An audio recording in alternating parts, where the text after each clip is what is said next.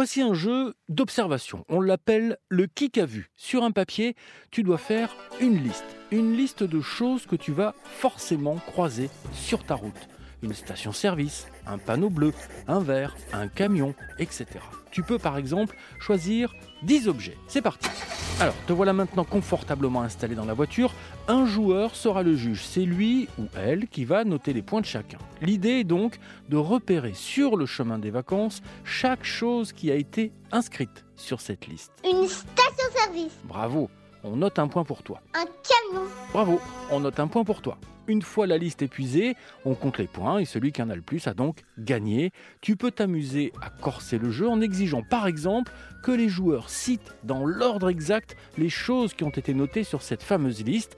Ça permet au jeu de durer un petit peu plus longtemps. Voir et écouter. Écoutez par exemple Le Chant des loups. C'est un beau livre qui figure dans la grande bibliothèque Albin Michel Jeunesse, écrit par Alice Liénard et illustré par Marine Schneider. C'est aussi une histoire que tu peux écouter dans le podcast RTL Lis-moi une histoire. Une histoire que voici pour toi.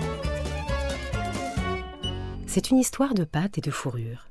Une histoire qui se murmure. Les chouettes la chuchotent dans le soupir des nuits sans lune ces nuits de cendres, ces nuits où même les arbres font silence. C'était au début du temps. Le monde sentait la terre mouillée et le sapin. Les animaux, petits et grands, vivaient au rythme des étoiles et de la lune sous le regard protecteur des loups. Lorsque ceux-ci se mettaient à chanter, tous se réunissaient pour écouter leurs histoires. Entendez-nous, entendez-nous, Écoutez nos histoires, belles comme la lune. Le vent s'arrêtait de souffler et toute la forêt dressait l'oreille. Même les loutres, si promptes à l'impertinence, perdaient leur langue. Lorsque les loups chantaient, chacun se perdait dans des rêveries qui avaient la douceur de la neige et la chaleur du soleil.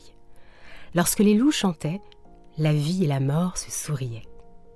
Jusqu'au jour où les deux pattes entrèrent dans la forêt et tuèrent un premier loup puis un deuxième, puis un troisième. Les deux pattes craignaient le pouvoir des loups. Alors, ils tuèrent, encore et encore. Tant et si bien que les loups se cachèrent là où nul n'oserait aller les chercher, au fin fond d'une nuit sans lune. Et ils emmenèrent avec eux les histoires. La lune et les étoiles perdirent de leur éclat, et le silence s'installa. Sans les chants et les histoires des loups, le monde était devenu terrifiant, sec et sans âme. Tous, animaux et humains, vivaient dans un profond chagrin. Tous avaient faim et froid. Ils ne savaient plus se parler. Les ours convoquèrent les animaux et le peuple des deux pattes. Il fallait retrouver les loups, pour rompre le silence, pour vivre à nouveau au rythme des étoiles et de la lune. Qui parmi vous deux pattes est assez courageux pour aller chercher les loups? Qui parmi vous est assez généreux pour leur demander pardon? grondèrent les ours. Seul le cœur battant de terreur des humains leur répondit. Qui parmi vous deux pattes est assez brave pour implorer leur grâce? Reprirent les animaux d'une seule et terrible voix. Tout à coup, parmi ces battements de cœur terrifiés, s'éleva une minuscule voix. Moi, j'irai. Parmi les deux pattes se tenait une petite fille au regard de neige et à la chevelure couleur de lune. Moi, j'irai mais j'aimerais être accompagnée, car j'ai un peu peur, souffla-t-elle. Petite fille, je t'accompagnerai, lança une vieille ours. À la bravoure, il faut associer de la sagesse. Une douce lueur éclaircit le ciel, et le silence se fit moins écrasant. Petite fille et vieille ours se mirent donc en route. Elles traversèrent maintes forêts, maintes montagnes et maintes saisons. Chaque soir, petite fille racontait à vieille ours comment elle demanderait pardon aux loups. Elle leur ferait entendre toutes les mélodies qu'elle aimait, celles qui chatouillent, font rêver et parfois même pleurer. Mais surtout, elle entonnerait des airs qui célèbrent la lune, les étoiles, la forêt et les animaux. Et un peu les deux pattes aussi, pour que les loups apprennent à avoir moins peur de son peuple. Puis petite fille et vieil ours arrivèrent au fin fond de la nuit sans lune. Petite fille n'était plus si petite, et vieille ours était toujours aussi vieille. Je suis venue vous demander pardon, frères et sœurs du peuple des loups, murmura petite fille. Seul le cœur battant de terreur des loups lui répondit. Je suis venue vous demander pardon, peuple des loups, reprit petite fille d'une voix un peu plus forte. Je suis venue vous enchanter avec nos mélodies pour que vous ayez moins peur de nous. Tout à coup, parmi ces battements de cœur terrifiés, s'éleva une minuscule voix. De la musique Des mélodies pourraient peut-être nous aider. Le fond de la nuit sans lune est si silencieux qu'il nous empêche de rêver. Parmi les loups se tenait une petite louve au regard de neige et à la fourrure couleur de lune. Si ta musique ne nous enchante pas, je serai la première à te croquer, petite fille, grogna petite louve. Alors tu me croqueras aussi, dit vieil ours. Je te combattrai au péril de ma vie pour protéger ma courageuse amie.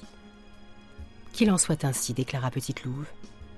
Qu'il en soit ainsi, déclara petite louve. Et dans le fin fond de la nuit sans lune, une étoile surgit.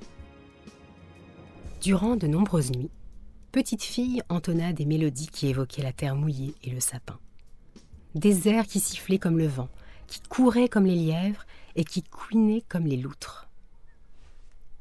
Elle imita la neige et la pluie, elle souffla la douceur du printemps. Elle leur fredonna aussi l'âme de ses frères et sœurs à deux pattes.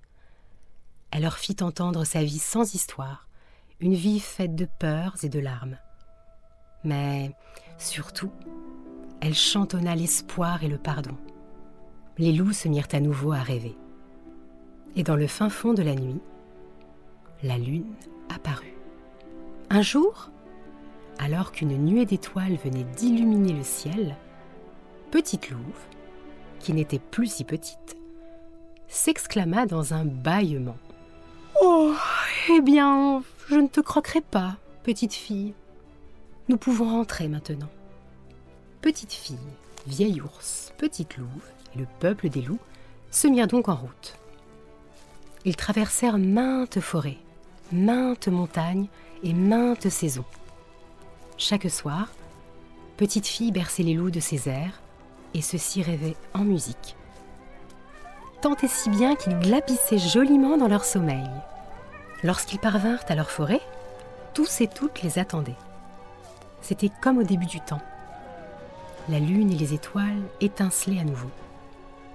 Le monde sentait la terre mouillée et le sapin. Lorsque les deux pattes se mirent à chanter à la lune, les loups fredonnèrent une mélodie que leur avait apprise petite fille. Le vent s'arrêta de souffler et toute la forêt dressa l'oreille. L'épais silence du monde fut alors enveloppé par les cœurs des loups, des animaux et des deux pattes qui battaient à l'unisson. Le peuple des loups était revenu, et avec eux, leurs histoires belles et rassurantes, comme la lune.